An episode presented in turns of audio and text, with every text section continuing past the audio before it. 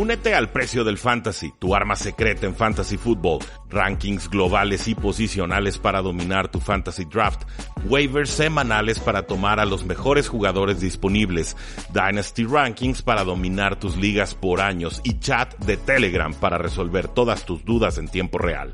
Visita stam.store diagonal precio NFL o da clic al link en este episodio para suscribirte.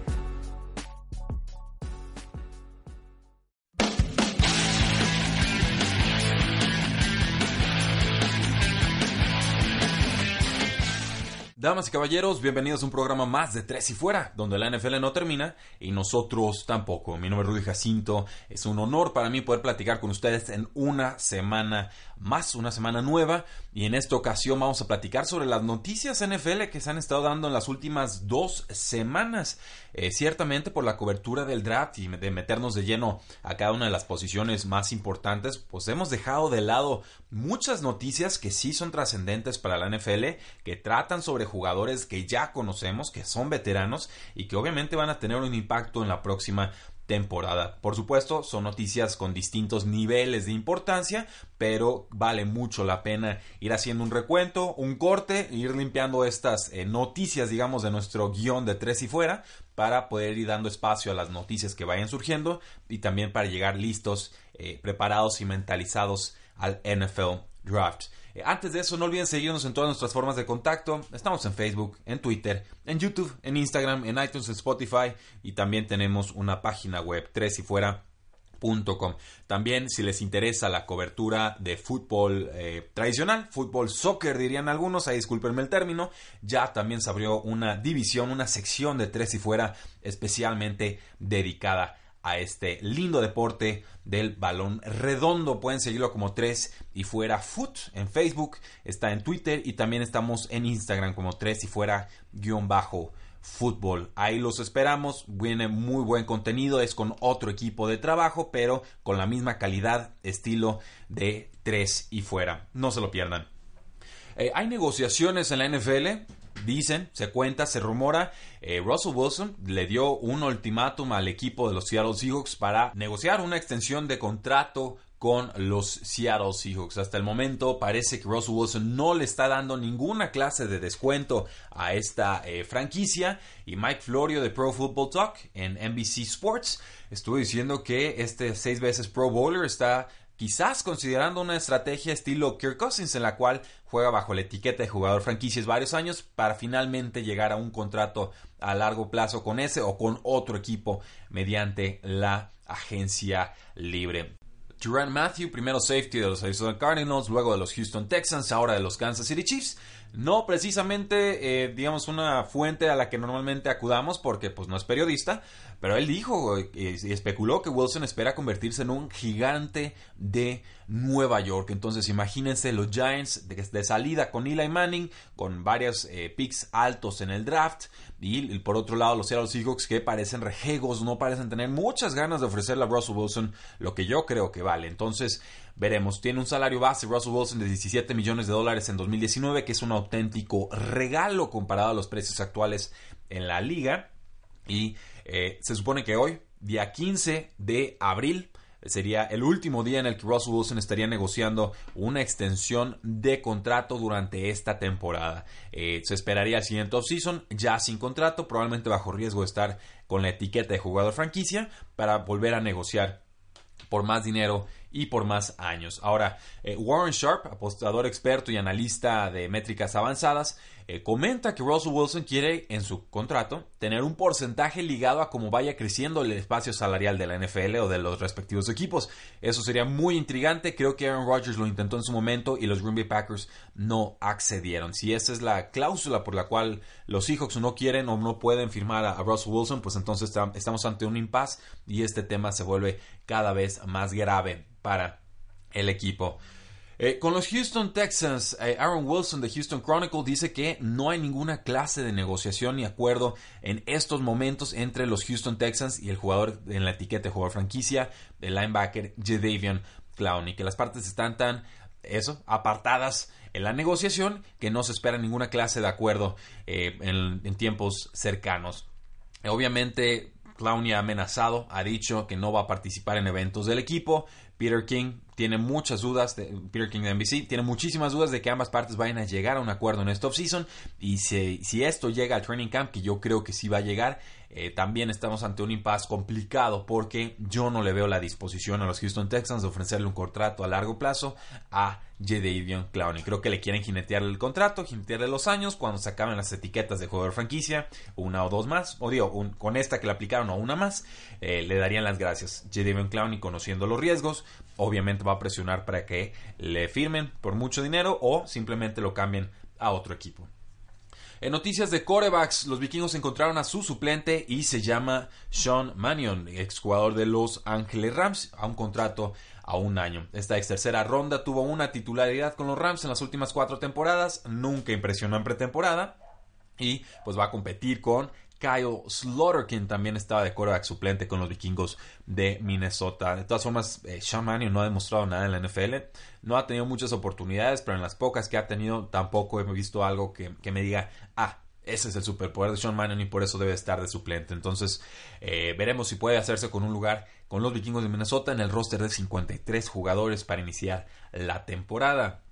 John Kime de ESPN cree que hay una buena oportunidad de que los Redskins hagan un cambio por Josh Rosen. Al parecer, el nuevo head coach de Arizona, Cliff Kingsbury, está enamorado con el Heisman Kyler Murray y esto probablemente significa que Josh Rosen se estaría yendo de Arizona.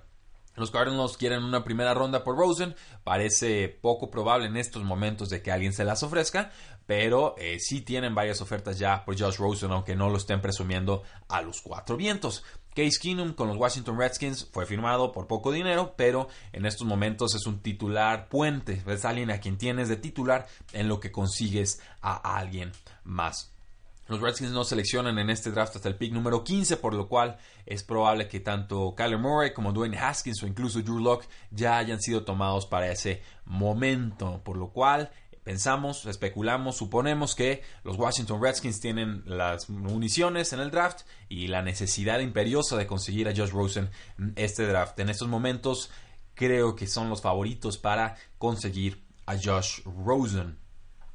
Con eh, Peter King de NBC Sports, pues según él escucha que el valor de Dwayne Haskins, el quarterback de Ohio State que se presenta a este draft, está cayendo y que podría ser incluso el cuarto quarterback tomado en este draft. Recuerden que estamos en la temporada más mentirosa de la NFL. Ahora sí hay muchas filtraciones interesadas para subir o bajar el valor de jugadores novatos, pero eh, según eh, lo que está escuchando Peter King, y lo que también coincide con lo de Lance Sterling de NFL.com, pues está bajando posiciones y que esta especulación o esta emoción alrededor de Dwayne Haskins, quarterback de Ohio State, tiene más que ver con los medios que realmente con eh, los análisis de los equipos de la NFL. De todas formas, recuerden que basta con que un equipo se enamore para que sea tomado alto en un NFL draft.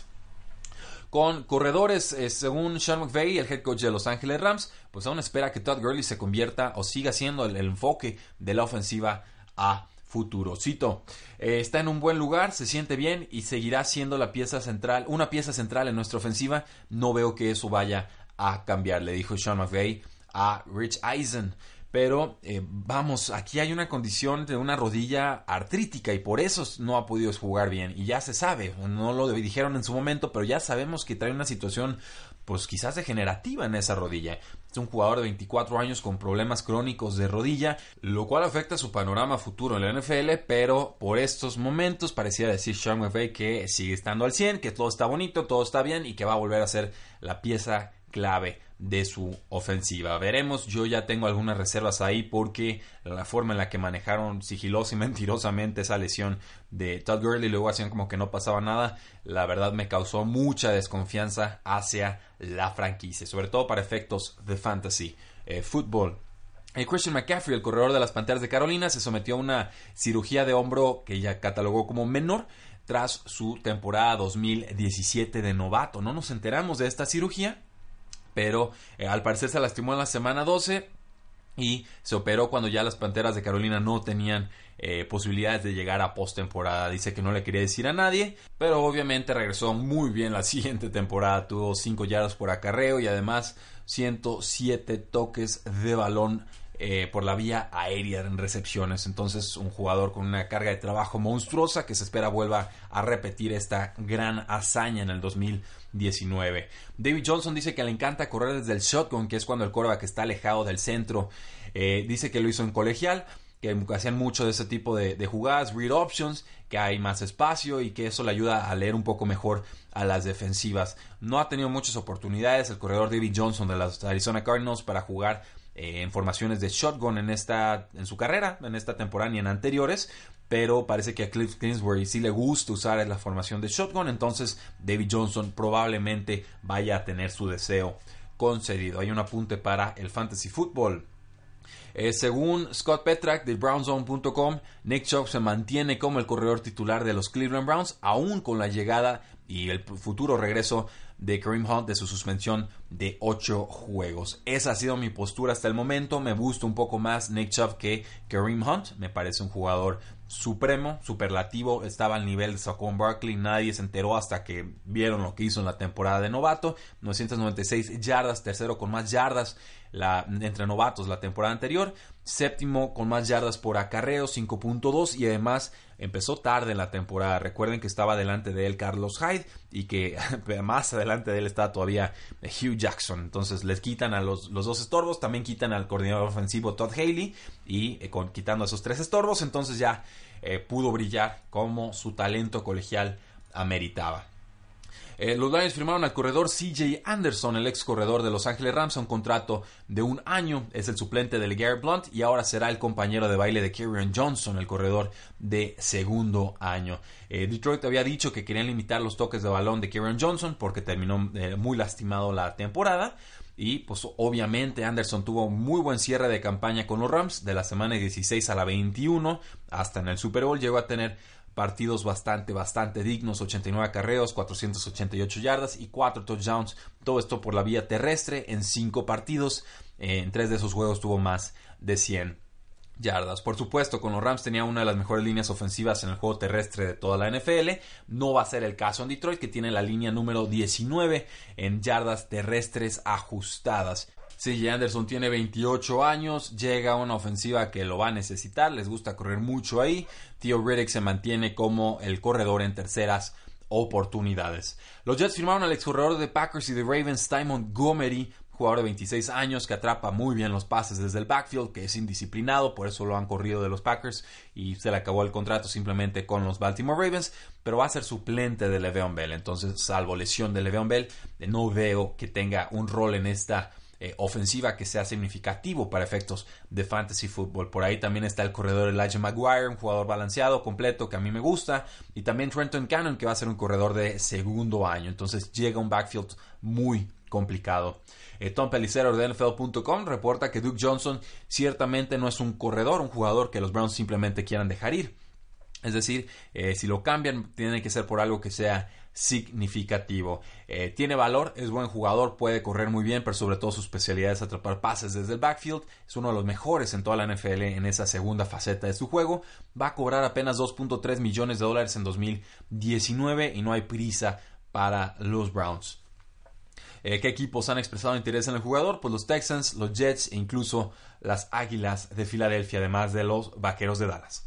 Más noticias de corredores. Los Jacksonville Jaguars firmaron a Alfred Blue, el corredor suplente de los Houston Texas, a un contrato de un año. Quienes llevan rato jugando fantasy football saben que Alfred Blue es el típico jugador de 35 acarreos para 70 yardas y un touchdown cada segundo juego cuando el titular delante de él se lastima. Pasaba con Aaron Foster, pasaba con Lamar Miller. Finalmente los Texans deciden dejarlo ir 150 eh, carreos, 499 yardas, 2 touchdowns, 3.3 yardas por acarreo. Esto es bajísimo en su quinta y última temporada con los Houston Texans. Se une a Thomas Rawls y el corredor de segundo año que fue tomado en séptima ronda, David Williams, como las reservas detrás de Leonard Fournette. Esto eh, creo que le sigue dejando el panorama muy abierto a Leonard Fournette. Cualquier signo de mejora en esa ofensiva se verá como un gran impacto, le, hará funcionar mucho mejor para efectos de fútbol real y sobre todo de fantasy fútbol. Actualmente está siendo tomado en la tercera ronda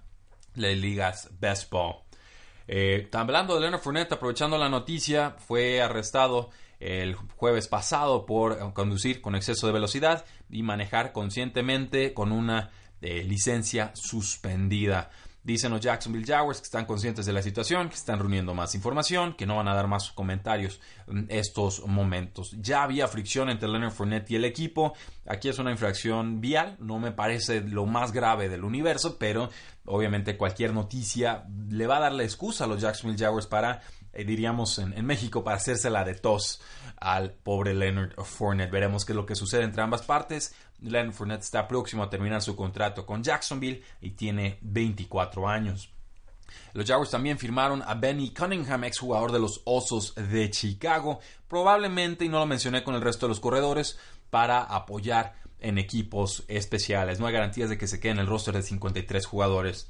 Y los Cincinnati Bengals cortaron al corredor Mark Walton, que no me encantaba, no me gustaba nada como corredor del draft del año pasado, pero esta selección 112 de la temporada anterior con 22 años ya enfrentó su tercer arresto del año. Y bueno aquí no hay nada que hacer. No produces eh, problemático no das nada al equipo y además te arrestan una y dos y tres veces eh, con un nuevo head coach que no quieren problemas de a gratis. Pues como por qué demonios te mantendría no no sé dónde tiene la cabeza Mark Walton pero eh, ya no la tiene en la NFL.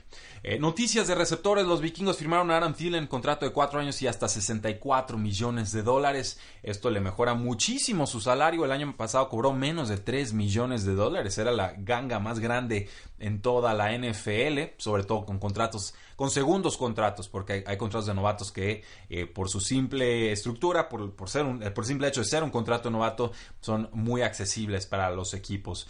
Ahora va a estar cobrando 16 millones anuales, lo cual lo pone justo detrás de Brandon Cooks, el receptor de los Rams, como el sexto receptor mejor pagado en toda la NFL. Con este contrato, eh, sería jugador de los vikingos de Minnesota hasta el 2024. Me gusta Thielen, gran jugador, 8 juegos consecutivos con más de 100 yardas aéreas la temporada anterior, que es un récord de NFL. Pero sí me pregunto si quieren correr tanto, ¿Por qué no le invierten más a la línea ofensiva y a sus corredores? Y no le dan tanto, digamos, a su quarterback y a Stephon Dex, que también cobra una millonada, y ahora a Adam Thielen, que también cobra una millonada. Ya dijo Mike Zimmer, el head coach del equipo, que a él lo que le interesa era correr más el, balón. No corrieron mucho el año pasado, pero vamos, creo que hay una eh, disonancia entre cómo están gastando su dinero y cómo el head coach quiere que el talento se vea reflejado en el campo. Es una simple apreciación. Veremos cómo quiere jugar a la ofensiva Minnesota la próxima temporada. Por su parte, los Giants firmaron al receptor Sterling Shepard contrato de 4 años y hasta 41 millones de dólares. Esto incluye 21.3 millones garantizados. Ahora estaría cobrando 10.25 millones de dólares anuales y lo pone esto en el top 20 de receptores que mejor cobran en la NFL. El año pasado tuvo 66 recepciones, 872 yardas, probablemente llegue a las 1000 yardas este 2019 tras la salida de Odell Beckham Jr. Eh, Devontae Adams dice que le encanta la idea de jugar como receptor slot en la nueva ofensiva de Matt LeFleur, el nuevo head coach de los Green Bay Packers. Ya se fue Randall Cobb, alguien tiene que jugar en el slot. Adams ha sido muy productivo cuando lo han utilizado en esa eh, posición. Según Pro Football Focus, Adams eh, corrió alrededor de 20% de sus rutas desde el slot y fue altamente exitoso cuando lo hizo. Entonces esperen un 30 o hasta un 35% de sus snaps en el slot. Con Antonio Brown dice que finalmente se va a desconectar de las redes sociales. Veremos si es cierto. Eh, que ya no le va a dar eh, likes gratis a los medios, según él. Disfruten mi nombre, Antonio Brown. Estoy en California, listo para jugar. Los trollers, los, trolls van a seguir troleando y estoy demasiado bueno para preocuparme. Hashtag llamen a Dios. Eh, lo perdimos. Así, sencillo, lo perdimos. Antonio Brown ya no sabe, no sé si en algún momento supo escribir, pero ya no sabe escribir. No sé si en algún momento quiso a los Pittsburgh Steelers, pero ya no los quiere. No sé si en algún momento quiso a su compañero receptor Juju Smith Schuster, pero ya no lo quiere. Tuvieron un pleito en Twitter, lo provocó Antonio Brown, esto dijo, mantén tus emociones, él decía en general, mantengan sus emociones fuera de las redes sociales y de inmediato alguien le hizo un comentario y explotó en contra de Juju Smith-Schuster. Juju responde, yo lo único que hice fue respetarlo y, seguir su, aprendizaje. Entonces no, no entiendo por qué se está enojando conmigo. Estaba feliz de que cobrara con los Raiders y ahora me va a atacar. Eh, total, eh, salió muy mal parado Antonio Brown de esa. Juju Smith-Schuster recibió todo el apoyo del pueblo. Y como les digo, eh, creo que lo perdimos. Ojalá tenga buena temporada con los Oakland Raiders, pero cada vez se vuelve más polarizante y más repudiado, rechazado y no querido tanto por jugadores que expresaron sus comentarios en contra de él como por eh, aficionados y gente en general. Eh, Julio Jones dice que está cómodo con cómo se están dando las negociaciones de su nuevo eh, contrato, que no hay presión, que no le importa realmente ser el receptor mejor pagado en toda la NFL, que es simplemente un número y que hay otras personas en el equipo y que tenemos que seguir manteniéndonos como un bloque unido. Viendo el desmadre que armó Antonio Brown y luego escuchando las declaraciones de Julio Jones, eh, vaya, en realidad agradezco que Julio Jones sea tan centrado. Es envidiable que un jugador tan talentoso tenga los pies tan, bien puestos en el suelo. El head coach de los Houston Texans, Bill O'Brien, dice que hay una oportunidad de que Will Fuller regrese para el training camp. Recuerden que Will Fuller se rompió el ligamento cruzado anterior y que lleva una racha de touchdowns brutal mientras Deshaun Watson está bajo centro. El asunto aquí es que se mantenga sano. Si lo hace, yo espero una gran temporada del velocista Will Fuller. Las Panteras de Carolina firmaron a Chris Hogan, el receptor ex de los Patriotas de Nueva Inglaterra, un contrato de un año. Según reportes del off-season, Chris Hogan tenía interés de múltiples equipos, noticia falsa, seguramente la filtró el agente y tuvo que conformarse, confirmar aquí con las Panteras de Carolina. Tuvo 35 pases atrapados para 532 yardas y 3 touchdowns la temporada pasada. Jugó mal, jugó muy muy mal, se le necesitaba y no apareció con el equipo, pero eso sí tuvo 15.2 yardas por recepción, que es una cifra bastante alta, es una amenaza profunda, 6'1, 210 libras, va a cumplir 31 años. Eh, en teoría debería coincidir o eh, entenderse bien con el brazo fuerte de Cam Newton, pero no va a ser una prioridad ofensiva mientras estén DJ Moore, Curtis Samuel o incluso el mismo Christian McCaffrey. Eh, los Raiders firmaron a Seth Roberts, ex receptor de los Raiders, contrato a un año sigue pendiente de su prueba física, es un jugador que tiene manos de sartén, no sé por qué se casaron tanto los Oakland Raiders con él, incluso lo llegaron a renovar. Eh, Baltimore no va a estar lanzando muchos pasos la próxima temporada y en ese equipo de receptores está Willie Smith, está Chris Moore eh, y no hay mucho, mucho más. Es un buen lugar para que los Baltimore Ravens tomen un receptor en este draft. Eh, Jordi Nelson, retirado, dijo que probablemente sería difícil decirle no a los Packers si le pidieran salir del retiro pero los Packers no han dado indicación en estos momentos de buscarlo. Está Devonte Adams, está Jerónimo Allison como receptor 1 y 2 del equipo.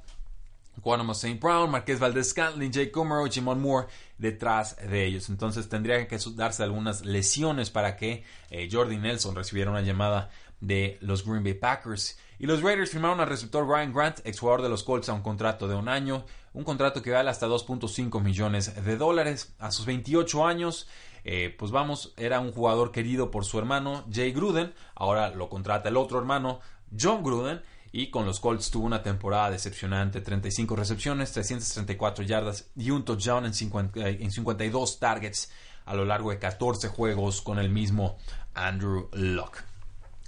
Eh, con alas cerradas, los Patriotas de Nueva Inglaterra firmaron al Austin Seferian Jenkins un jugador que era de los Jacksonville Jaguars, antes de los Jets, antes de los Tampa Bay Buccaneers. Contrato a un año, es un jugador que a mí me gusta, tengo una debilidad por él, es talentoso, gran físico. Eh, las lesiones no le han permitido ser importante en las últimas eh, temporadas. Reconstruyó su carrera, tenía problemas de disciplina, creo que ya está mucho más centrado.